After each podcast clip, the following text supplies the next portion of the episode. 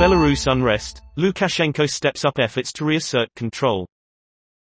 After 10 days of protests, Alexander Lukashenko says he has given orders to end the unrest in Minsk.